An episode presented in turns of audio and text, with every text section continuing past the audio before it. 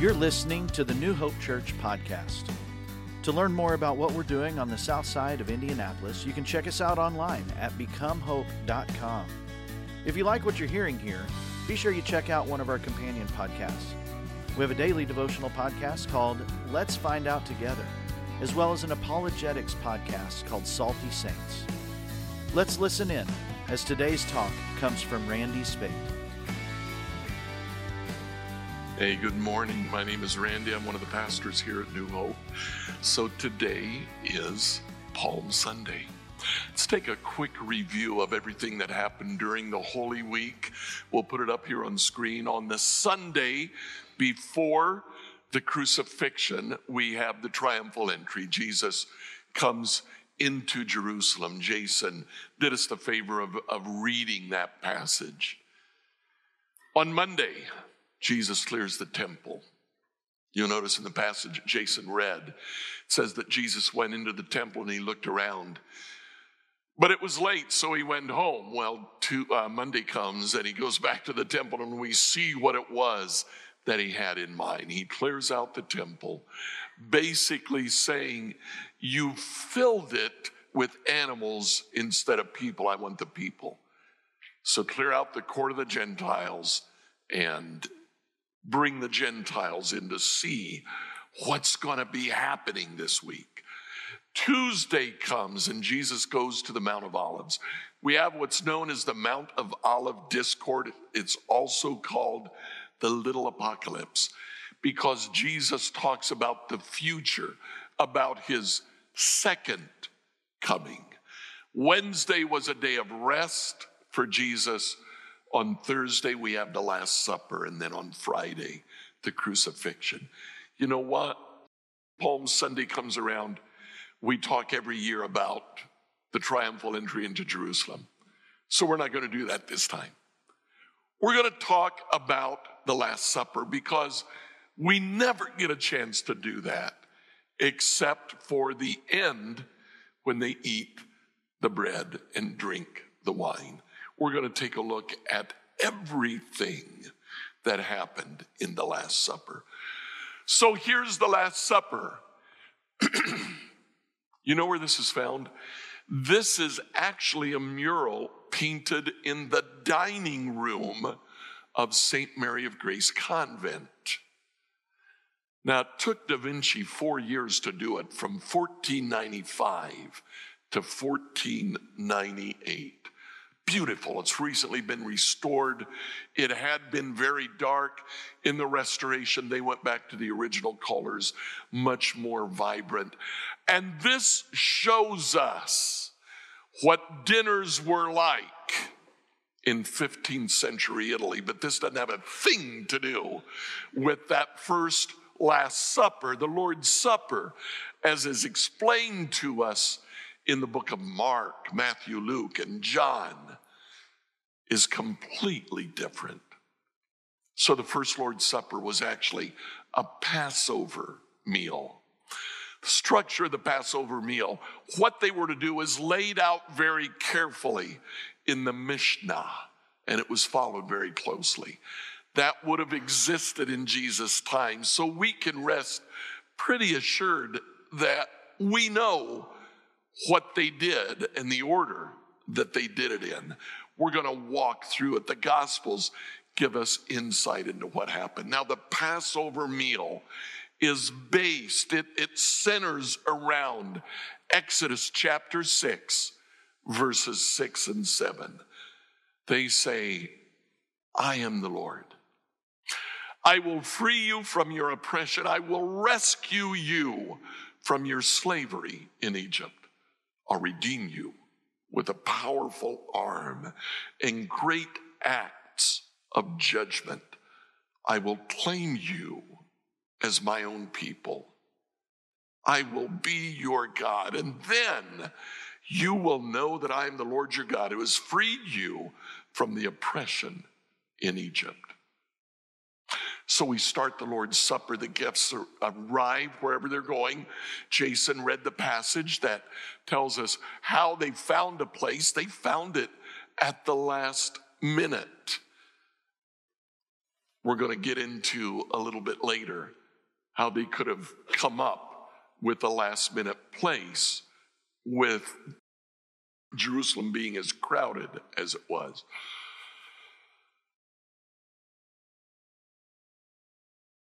Sorry about that, allergies. It's probably the palm leaves down there.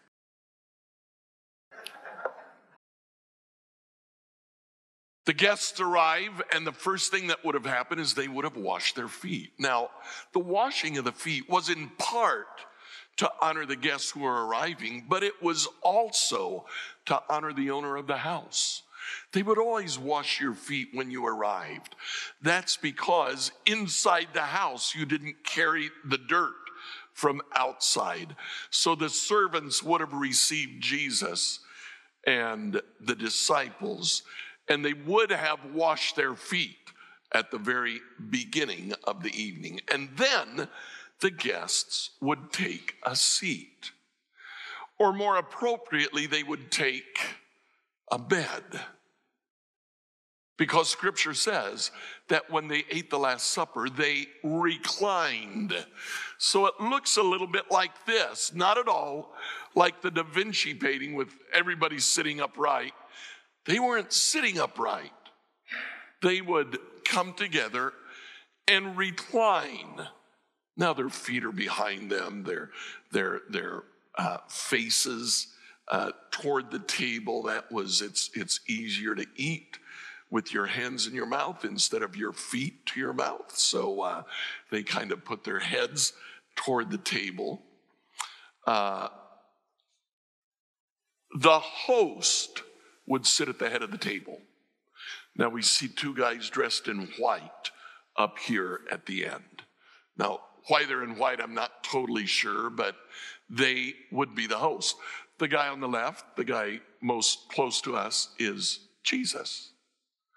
That would be where the host would sit. And the people next to him would be the honored guests. And then moving around the table the farther away you got, the lower the seat was. Now, in this picture, we only count 12. In this artist's rendering, Judas is already gone. But of the 12 that are left, we get an idea of who's there. Now, the disciple that Jesus loved, just to his right, he's one of the honored guests that evening, the disciple that Jesus loved. So we know where he's sitting. We also kind of know where Peter was sitting because John tells us that at a certain time during the meal, the disciple that Jesus loved was sitting next to Jesus at the table. Simon Peter motioned to him to ask. So Simon Peter is not sitting by the disciple that Jesus loved. Simon Peter is sitting far away. He could only make hand gestures to that disciple to ask Jesus a question. Now, this makes perfect sense. Not too long before, a couple of months before Jesus was teaching, and he said, When you're invited to a meal, don't go and sit at the head of the table where the honored guests would be, because the master, the host, might come and say, No, no, no, I've got somebody else sitting up here. I want you to sit on down. Jesus said, No, go to the lowest seat so that the master comes in and says, Come up, friend. You're too low. I want to honor you. I want to exalt you and I'll move you up. So Peter comes in, he looks around, and he runs to the lowest seat at the table. And Jesus leaves him there. Whoa, boy. that was not at all what Peter was waking, uh, expecting, waiting for. So we start with the meal. The meal begins with a cup of wine. According to the Mishnah, there were four cups of wine that they would drink during the meal. This was the cup of thanksgiving. And with that cup of wine, they would recite the first part of Exodus 6 6. I will free you from your oppression. And then they would drink the cup of thanksgiving. Now, when Luke tells the story of the Last Supper, Luke chapter 22, verses 17 and 18 say that Jesus took a cup of wine and he gave thanks. This is the cup of thanksgiving. We're following the order in which the Mishnah laid out the celebration of the Passover. Jesus took a cup of wine, he gave thanks to God for it. He said, Take this and share it among yourselves. I will not drink wine again until the kingdom of God has come. Then they would pass the bitter herbs. Now, the bitter herbs were a big part of the meal, and it sounds kind of nasty. Uh, why eat something that's bitter? Actually, it's just that the herbs, the, the, the things that they would share at this point, were not particularly tasty. It included celery, it included radishes, and other things like that. That you eat it, it's not that it's bitter and it sets your teeth on edge, but there's just no taste there,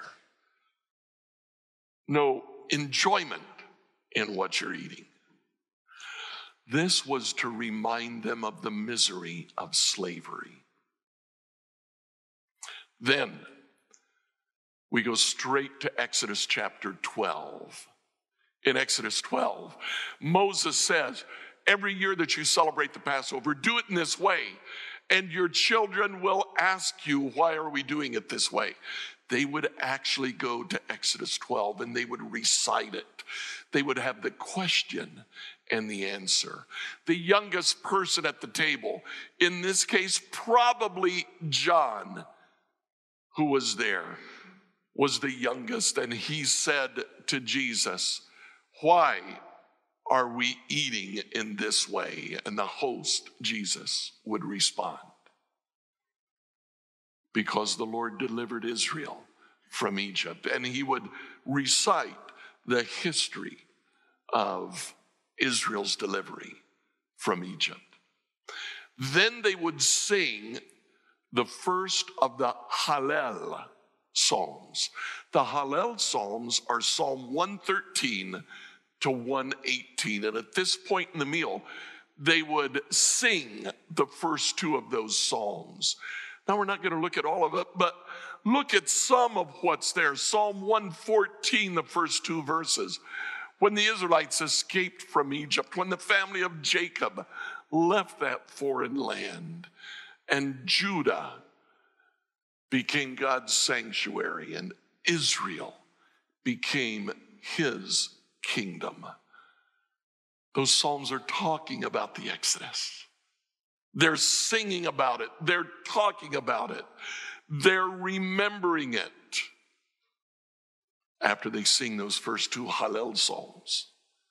They would have the second cup of wine and they would recite the second phrase of Exodus 6 I will rescue you from your slavery in Egypt.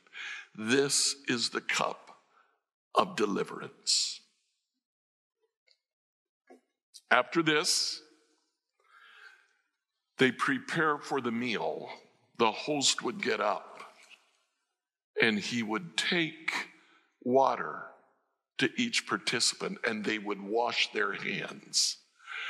But tonight, Jesus does something very different.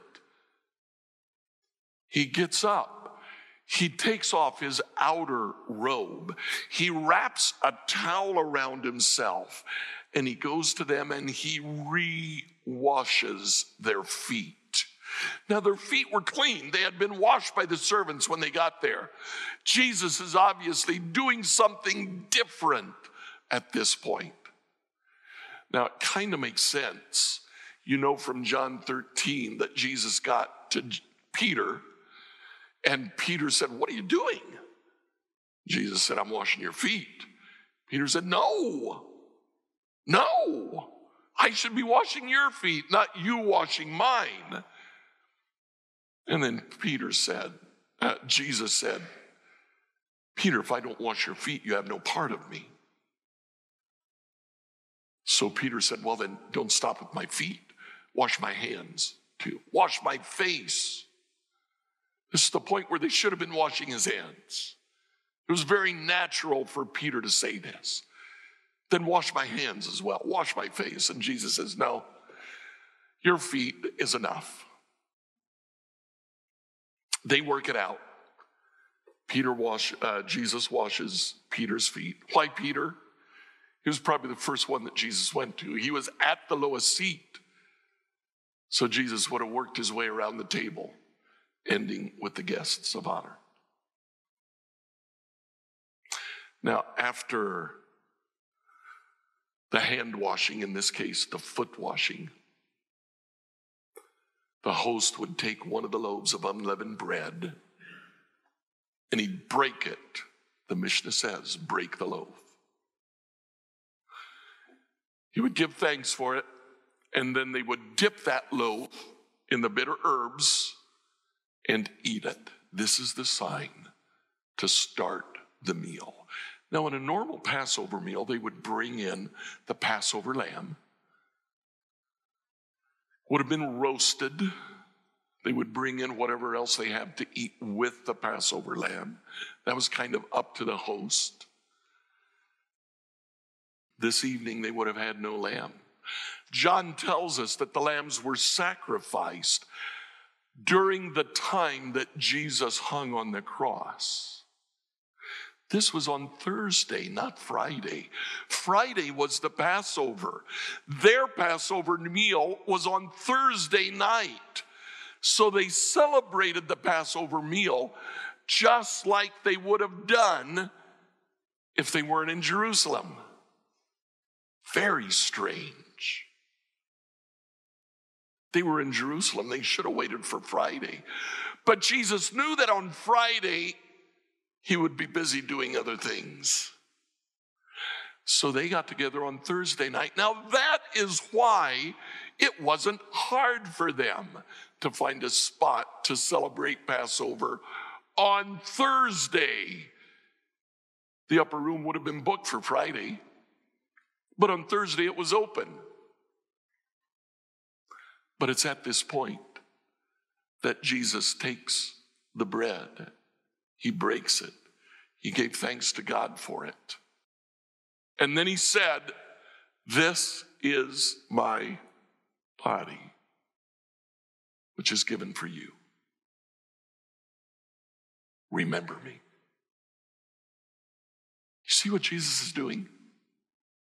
At the place that they should be eating the Passover lamb, Jesus hands out bread and he says to them, Friends, this is it. This is the great Passover lamb. This is the Lamb of God that's given for you, that's broken for you. This is my body. You remember during my teaching, I said, I am the bread, and you must eat my body and drink my blood. Jesus says now, this is it. This is what we're doing. This is my body. Take it, eat it. He breaks the bread, he blesses it. Do you remember what Zach told us last week? Scripture is full, especially Jesus' teaching, is full of agricultural images. This is one of them. Jesus called himself the bread of life. This is the bread that he's given us to eat. Now, at the end of the meal, Jesus would offer the third cup of wine. And he would recite Exodus 6 6. The third cup of wine is the cup of redemption, the cup of salvation. The third part of Exodus 6 6. I will redeem you with a powerful arm and with great acts of judgment. Then they would sing again the final four Hallel psalms. They would end with the fourth cup of wine, the cup of freedom. And they would read Exodus 6 7. Exodus 6 7. I claim you as my own.